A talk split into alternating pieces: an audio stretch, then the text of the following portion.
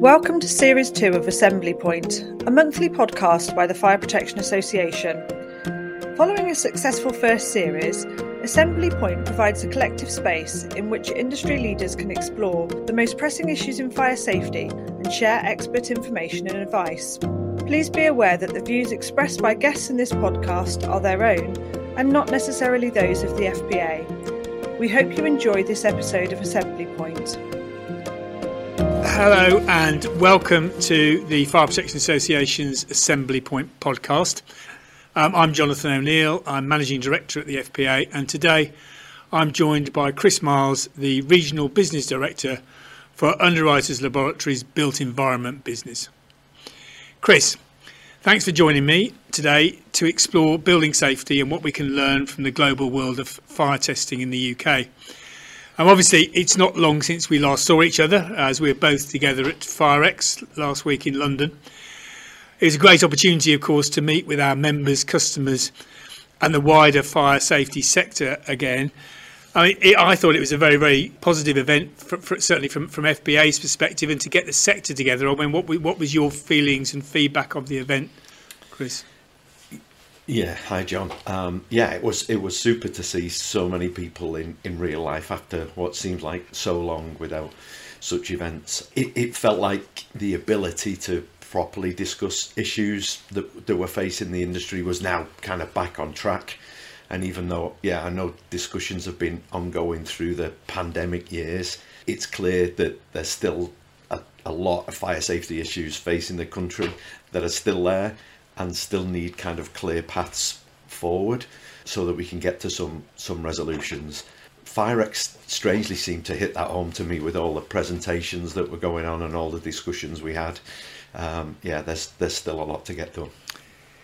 A, a, loads to get done. You know, five years on from Grenfell Tower, and you know, going back to Judith Hackitt's initial report, she clearly identified in her independent review of the building regulations and, and of fire safety, there was a need for a clear, more transparent and more effective specification and testing regime for construction products. Now we've seen the Building Safety Act, it's now received royal assent. Do you think we're achieving this? Um, yeah, well, firstly, five years. How quickly has, has that gone? Um, it's frightening. And and frankly, no, I, I'm I'm not sure we really have moved that much closer to the to the ideal system um, for construction products, at, at, least from a fire safety perspective. I was involved in the data gathering process for that uh, government sponsored research in, into the topic of, of the testing regime conducted by Paul Morrell, and, and this was supposed to be complete and, and issued by now, but it seems like that that might never see the, the light of day. Uh, I was very hopeful that that would provide a direction for, for change for the for the testing regime. Yeah, th- there are some things moving, but but still without without conclusion. I mean, the, we've got the code for construction product information (CCPI), which should help organisations drive higher standards, at, at least in the presentation of, of product information, and and that was something that the Hackitt report recommended. The expectation from that code is is is for construction products to be supported by, I think, clear, accurate, up to date, accessible, and unambiguous information. And that would be a big step in the right direction. I know it's delayed, but yeah, it, it's going in the right way.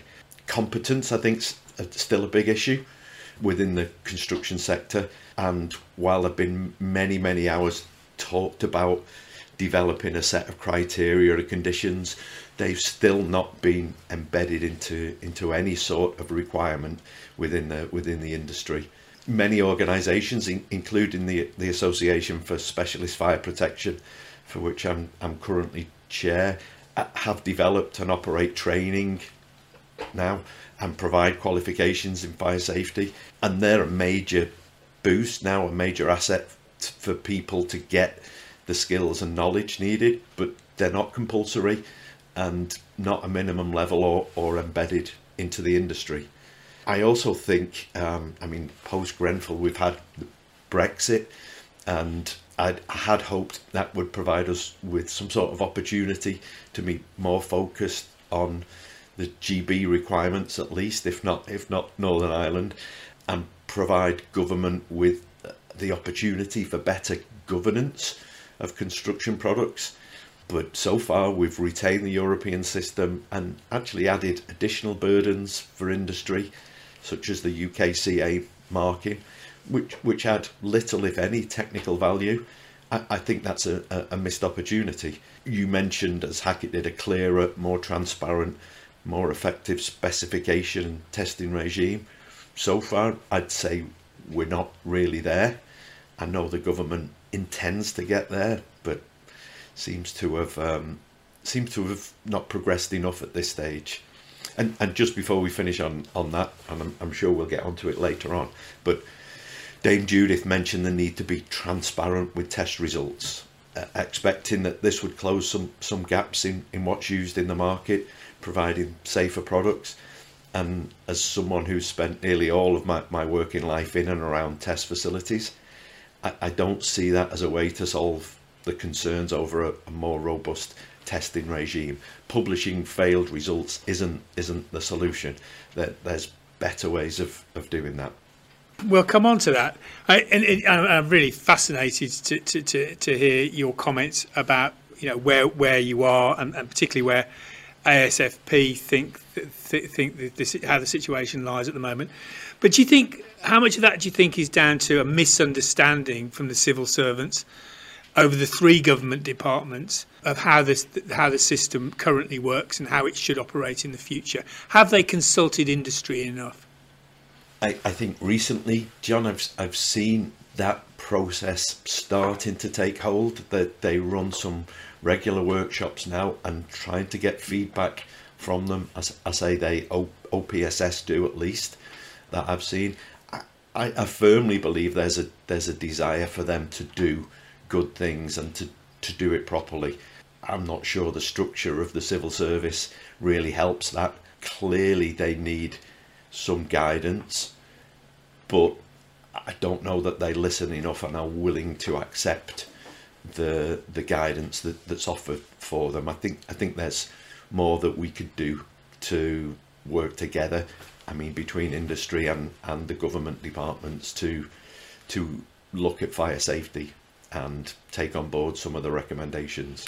How much do you think the industry is waiting for the government to act? I mean, Hackitt was very, very clear that actually the solutions lie within the industry itself. Do you think that the industry should be taking a far more proactive approach and actually getting on the front foot and telling government what, what needs to be done? Yeah, great question. Um, yes, but it, it's so, and Hackitt pointed this out, and I remember towards the back of the report, there's a there's a, a, a chart showing all of the bodies and organisations involved, and it, it it's it's a minefield. Um, we're so disparate, the construction industry is so disparate that to expect it to come together and sort itself out is is really probably a best a best naive. It needs a driver to do that and we all hoped that the Building Safety Act would, would be that driver, and it, and it may yet be, but it's taken too long to, to bring to fruition. I would like industry to be doing more itself, but but it, it, it's perhaps too much to expect for that to, to happen. So, obviously, which we've talked about testing, what we haven't talked about is certification, independent third party certification. Clearly, the government are still to be convinced that it needs to be made mandatory where is the industry in actually taking forward independent third party certification itself? Well, certainly bodies like the FIA and like the like the ASFP recommend or insist on third party certification of products and in some cases installers when they're involved with, with fire safety products. But that that's not embedded deeply enough in, into the industry. The construction side of the industry needs needs to embrace that. I know there's discussion about it, but I thought the, the, the, the adoption of a building safety manager in conjunction with the building safety regulator as part of the chain of approvals was a great step forward towards improving the, the flawed system as it's described but but that building safety manager has now been withdrawn. To me, that's a backward step, and and I wonder if it's actually in the in the residents' interest either. Just looking specifically at certification. And, and UL's been a certification body for, for well over 100 years. And, and working for UL as I do, I'm bound to say that I'm a firm believer in the benefits of third party certification. But I, but I really am. If I can maybe just explain why. We've seen that the information that's used to support products placed on the market can be misused. That's that's now without doubt, and it harks back to the to that recommendation for a for a more transparent system of testing. Both of those types of concerns can be addressed and removed by using third party certification for, for products. That would introduce uh, the involvement of an independent body such as UL in the whole process of getting products to market from from manufacturer to installation and possibly beyond possibly into into ongoing maintenance. I'm kind of at a loss to understand why government hasn't yet grasped those benefits. And and actually in a, in a especially in a post Brexit environment where we meant to be taking back control the certification, similarly, the certification of installers of fire safety products would provide a significant step forward for, for the overall system and ensure that certificated products are not undermined by, by incorrect installation. But I've, but I've got to add that certification for products and installers has to be at the right level and a, a, consistent level and shouldn't be an easy bar to, to get over. It shouldn't be done based on a commercial need, it should be a technical need. And that means there's got to be some sacrifices by the parties involved in order to get to the required quality level. And I actually believe those levels should be set by government and not open to individual conformity assessment bodies to set our, our own requirements. I think that's really easy for government to, to get done. I think there's a will to do it within the conformity assessment bodies. And if government would engage with us, I think it will, they'd be pushing at an open door. In, as you know, I'm, I'm a big believer in, in third, independent third party certification and always have been. Uh, the, the insurers, as you know, have been specifying independent third party certification products and services for very, very many years. But I wonder, have the, has the industry done enough to convince the enforcing authorities, the new building safety regulator, building control, fire and rescue services, and the specifying uh, uh, specifiers, the consulting engineers, the architects, the building owners of the benefits of third-party certification and their, their, their compliance with legislation if they go down that route. I mean, clearly we we've not done enough um, because because it's not been taken up yet and not not adopted. Is your question is can we do more for sure? But I think it goes back to do people want to listen? Do people want to embrace that higher level? I think in some cases that that makes making a building um, putting a building up that makes it more difficult probably more costly so there's a there's you can understand why people don't really want to adopt it unless there's a, a, a firm requirement. The firm requirement, I suppose, is that we put safe buildings up. But again, the, the disparate nature of the construction industry, people not really wanting to listen, all of these all of these things kind of don't help the adoption of, of certification across the board, unfortunately. I, no, I, I, I, I, do agree with you, but I do think that there's more we, we need to do to, to, to, to convince the other stakeholders in the process of the benefits of such, such as such as what, John? What what could be what could be done? Well, I, if, if I look at some of the activities of, of, of the organisations such as BAFE, for example, whenever they see a tender going out that involves schemes that they're involved with, they get involved, they, they get in touch with the, uh, the, the, the, tenderer and say, actually, do you know what? They, why aren't you specifying third party certificated products here? And more often than not, they have success in actually making sure that that is a requirement for the tender going forward. And I wonder whether the certification bodies um, and the, the trade associations could do more in that region to start to convince, and we would start to see third party certification being specified as the norm. Mm-hmm. Yeah. Okay. possibility.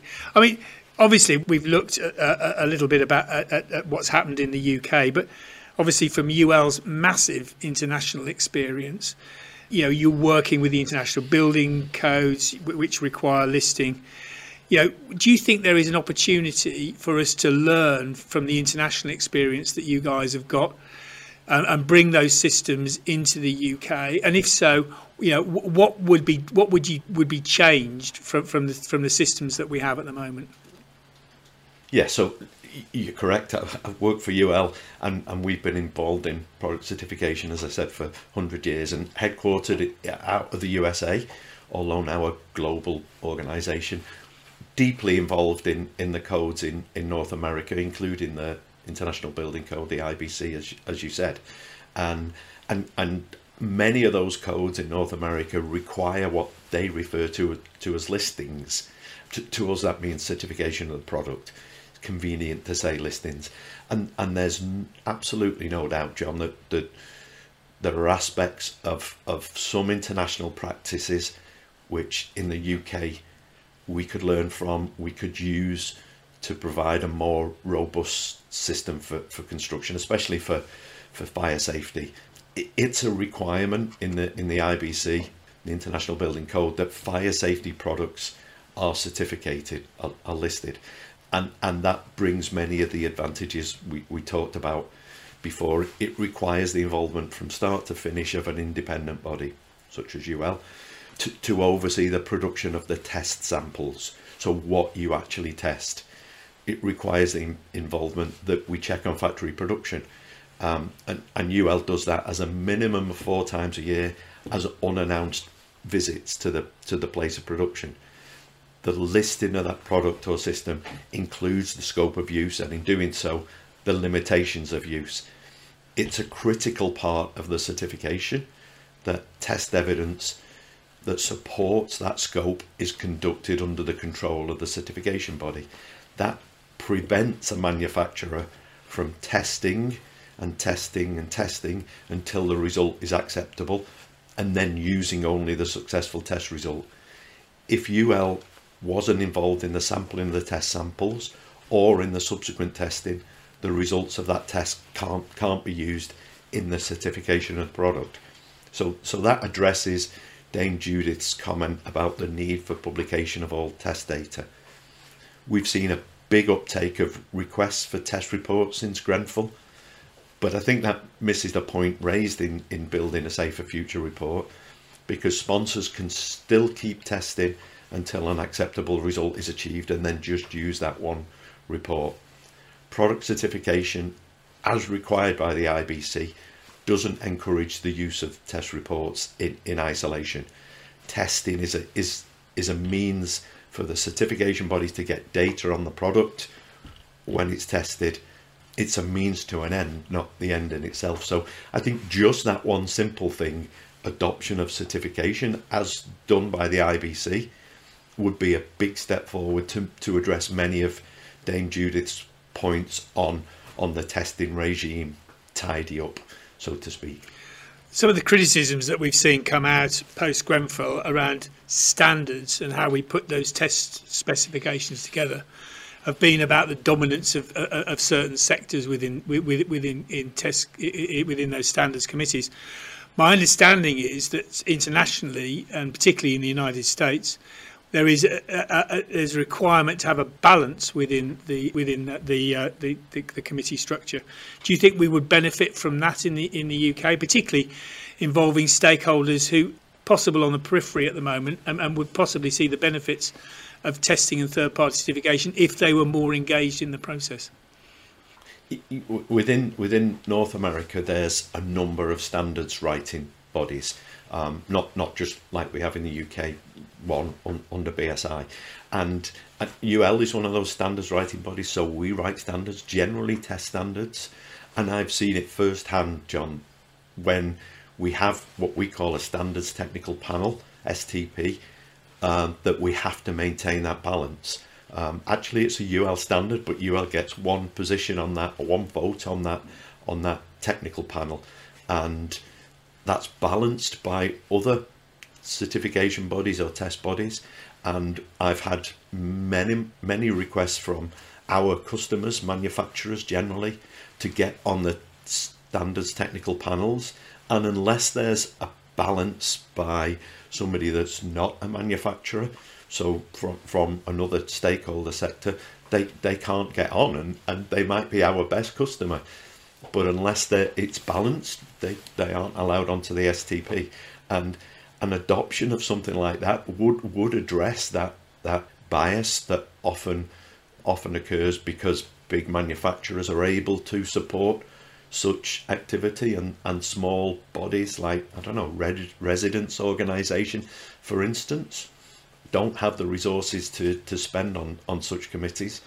And and as a result the document can get can get skewed hopefully, you know, with, with, with practices changing as they have post uh, post COVID, and more meetings online, and, uh, and and it's not having to physically be British Standards Committee meetings. Maybe there is an opportunity for British Standards to to, to, to look at its uh, the makeup of, uh, of its committee structure going forward, and we, we, we could start to see maybe a mirroring of the situation that you've got in the states, and I think that would lead to a far more transparent system, and I think you know, and, and address many of the issues that, that Dame Judith um, raised in in her in her initial report.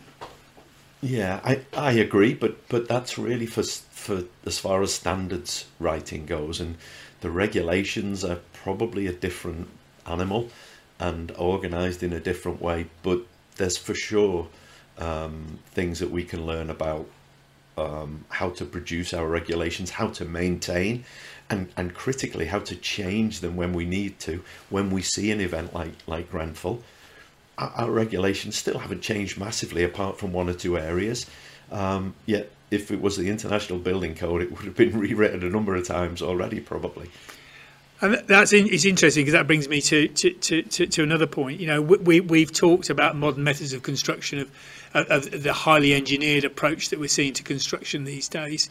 How do you think third party certification can actually um, be, brought in to the finished built environment? Do you think it's got a role to play? It, it, it's definitely got a, a, role to play, and and sure with the, the green agenda and the drive still for cost effective builds, that requires materials and systems and methods which different from what, what we're used to. When it comes to dealing with fire events, we're faced with new requirements in, in preventing spread within buildings and between buildings. And I do worry about the firefighters when they go to these types of buildings that are perhaps used to dealing with traditional materials and methods and those those highly engineered buildings for sure present many new challenges across our current processes if we look at modular buildings for instance designed to be built off-site and craned in and fixed together for, for speed on site there's numerous concealed spaces in in there which are heavily reliant upon barriers within within those cavities. There are products which are designed to work in those situations, but the inspection regime, the overall governance of the build off-site, and when it comes to site, it, it isn't ideal. It doesn't provide a robust end state building. I think in many cases, especially during the, the construction phase, and probably applies in the in the occupation stage as well. So the inspection and certification of the final building, the whole building, is probably something that we would benefit from. I know it's an additional burden on industry and a cost and probably slows up the whole process, but it's important. I, I would hate to see one of these buildings resulting in, in some type of Grenfell, but, but for modern methods of construction. The, the, the drive for deregulation over years, perhaps with the best intentions, certainly hasn't helped create a system to be the best we possibly can. And I think that comes down to to not having a, a lead authority in in quality and construction. Maybe the building safety regulator can help with that. I don't know that they can be a, be a lead body to show what good practice should be. Insurers have a part to play as well, I think. And I know, again, they've got the best intentions, but as a driver, perhaps they, they could help us more. I certainly think there's a lot of interest from the insurance industry, and, and and maybe we can learn something from from the international building codes, particularly with modern methods of construction. As you quite rightly point out, you know, five years since Grenfell, and we still haven't had much change to our building regulations. And if we are in a situation where, where we are struggling to keep up with modern methods of construction, maybe we should, as it, that happens in other countries, rely on codes such as the International Building Code, which is renewed regularly and does look at modern methods of construction um, you know, on, on, on, a, on a regular basis and puts in sensible controls um, for, for, for, for those building methods. Chris, thank you very much for your time uh, today. It's been really, really valuable. Your, insights um, from uh, an ASFP perspective and from and from UL's really, really interesting and, and, and, and, and stimulating an awful lot of debate at the moment.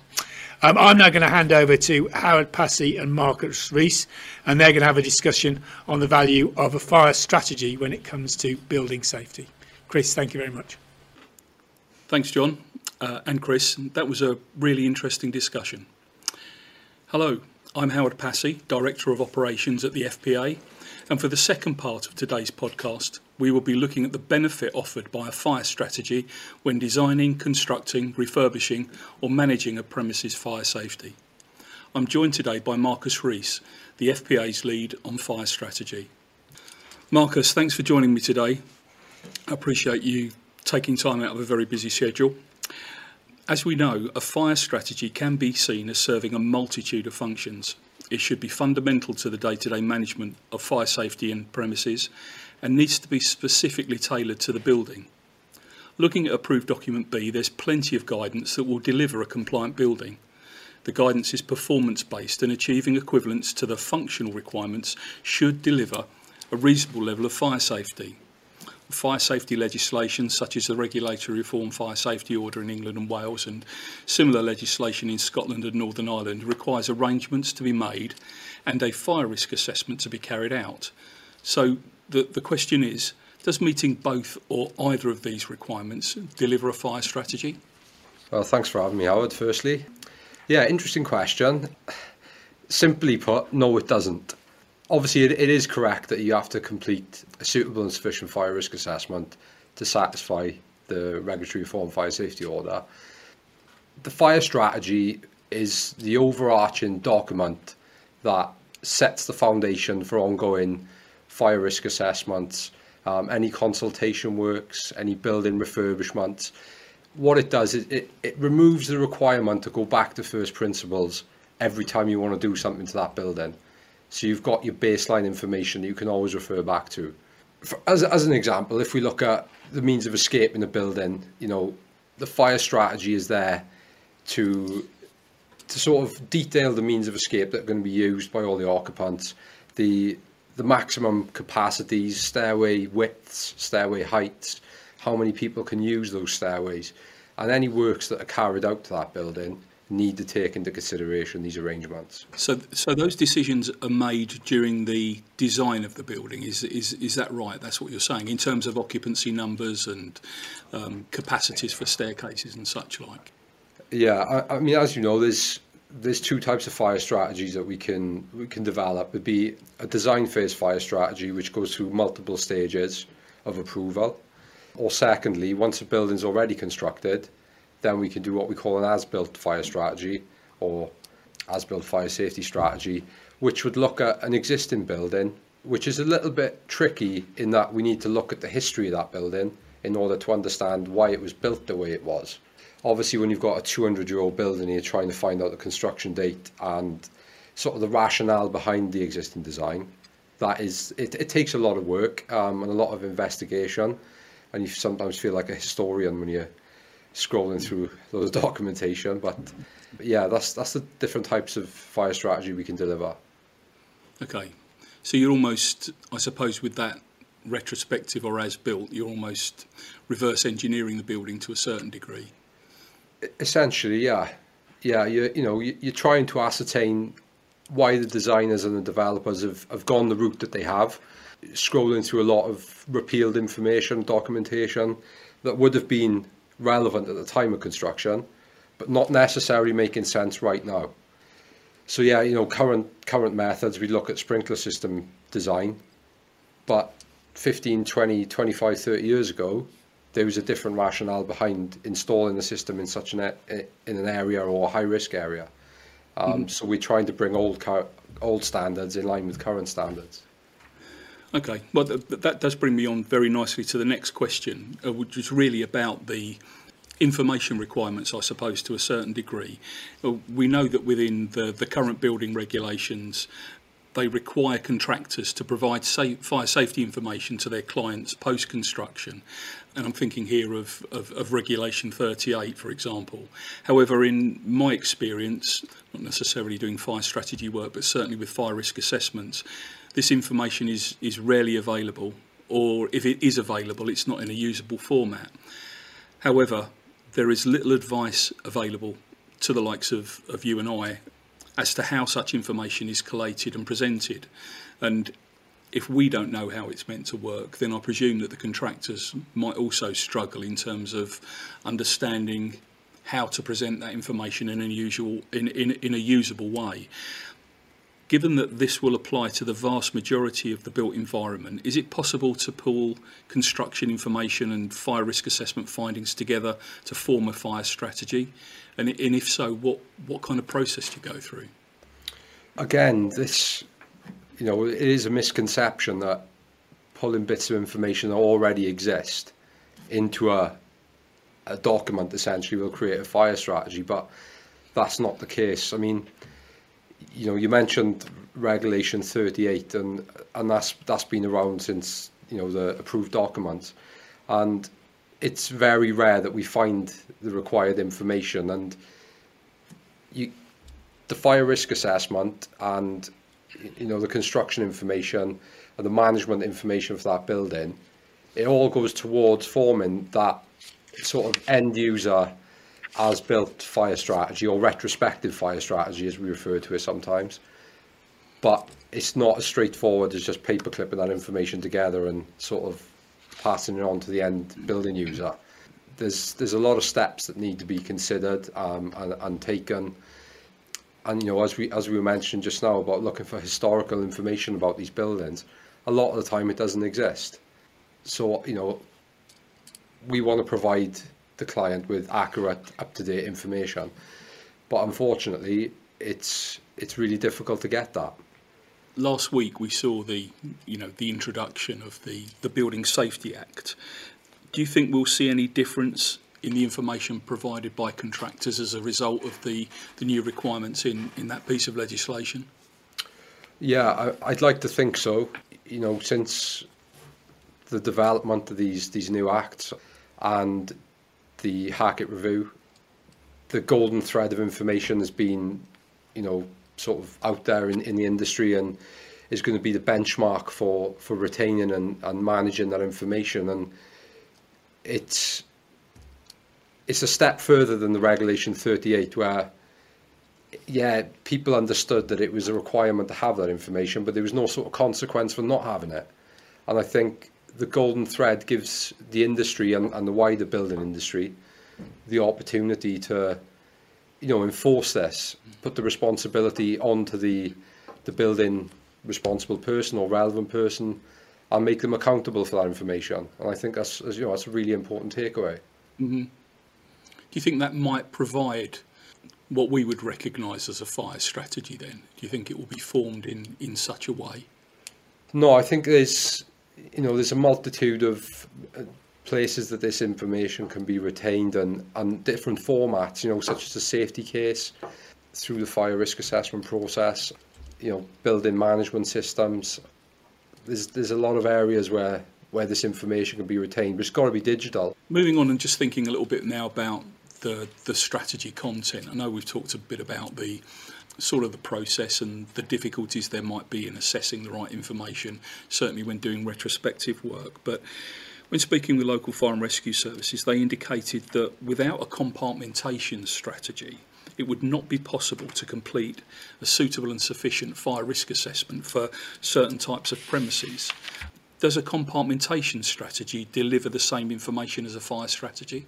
No, again, that's another misconception that we're finding. You know, when you go to site and you ask for the fire strategy, you sometimes get a plan of the building which has got some red lines or blue lines marked on it, and they say, "Well, that's your fire strategy," and it's not. That's that's a very small subsection of a fire strategy. Yes, it's great to have a compartmentation strategy, and absolutely, a fire risk assessment can't be considered suitable and sufficient without considering compartmentation and how fire is going to spread through through the building. But no, uh, it, it doesn't form a fire strategy. It does form part of it. I think maybe one out of 10 sites would have that information available. So what we usually have to do is when we arrive to site, we get plan drawings if they're available, mark up the, the lines of compartmentation against the relevant guidance or, or documentation that we're referring to, whether it be ADB or BB100 or 9999, and then that would form a subsection in place. Okay, so so looking beyond, I suppose those those functional requirements within within approved document B, I presume that moving through the strategy, you've then got to consider things like how the building's going to be managed, maintenance requirements, evacuation procedures, and those sorts of things as well. Is that right? You do. You're correct. You've got you know the fire evacuation procedure that's relevant to that building um, or set of buildings. Where we've got three or four interconnecting buildings, for instance, they may have various fire evacuation procedures and then we need to come up with an overarching strategy that would bring those together to ensure that should a fire breach a compartment wall into the neighbouring building, then they can be evacuated safely also. Management of a building extremely important. Again, that's another subsection. Things like a gap analysis, where we look at this is the standard from where the building was, you know, designed. This is the standard of the day today where the gap is in the middle and, and actions need to be raised, the gap analysis would provide an overview of those actions. Okay. That makes a lot of sense, I suppose, because I think you're more than likely, you know, as we find with most fire risk assessments, you're always going to find things that you maybe are not content with, or potentially that the, you know, the, the building owner or occupier has a has their own design criteria in mind in terms of an evacuation strategy. So I suppose that in pulling the strategy together, you can offer them the benefit of explaining what they need to change in order to get to where they to get to where they want to be. I think it's fairly evident that bringing all of that information together is at least going to give you that, you know, one-stop spot to go to for anything fire safety related and you'll always have something which describes exactly what's meant to be happening at any particular point in time, certainly with regard to systems maintenance and, and, and such like. But do you think do you think it brings other be- benefits further down the line for the, the building owner and occupier? Yeah, I think it creates an opportunity for that building to be managed effectively. One of the more significant issues that I've seemed to come across is refurbishment and alteration of buildings. Now, you know, plans are provided, the contractors move in, and that's it. It's demolition derby time. But the reality is that you know we need to maintain these buildings to the to the standard that they've been designed to, whether that be structural fire resistance, whether it be you know uh, load bearing, non load bearing walls, fire stopping, compartmentation, breaching compartment floors all of these factors are reducing the integrity of that building or the overall performance that that building is designed to provide. So by, by giving this information to the to the responsible person, it's giving them an overview of what their building should be doing and how that should be managed moving forward. So if they punch a hole in a floor, they'll know what fire resistance the floor is meant to achieve, or if they're extending the building, they'll know what standard of fire alarm system or category of fire alarm system they have to achieve to, exactly. you know, to suit the existing strategy. Okay. Obviously, talking about legislation building regulations, regulatory reform, fire safety order, and, and such like.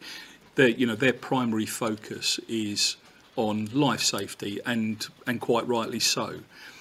However, I know that some research um, undertaken by RISCAuthority that, that is administered by the FPA found that over a 10 year period, the average large loss for fires in the UK was a little over